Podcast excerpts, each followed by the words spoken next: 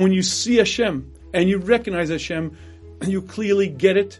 You recognize who you are. You recognize who Hashem is. You recognize everything that happens. What Avram Avinu did was he transcended physicality. The only way he could do this act with such simcha, with such joy, was Avram, get up early in the morning.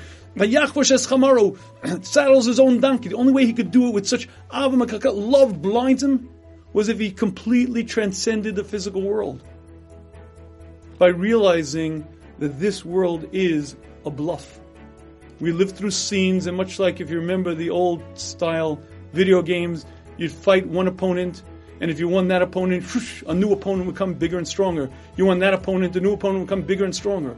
But it's all a mirage, it's all illusions. When you go to the movie, and it's big and it's on the screen, and the hero comes out, and the villain is fighting, and they're fighting, and they're kicking it, it's light. It's not real. That is life.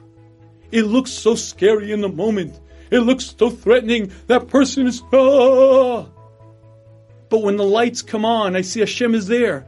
Hashem is guiding everything. Hashem is involved in every activity. There's no danger. And the only thing that matters are my choices, what I do with that time, what I accomplish or don't accomplish.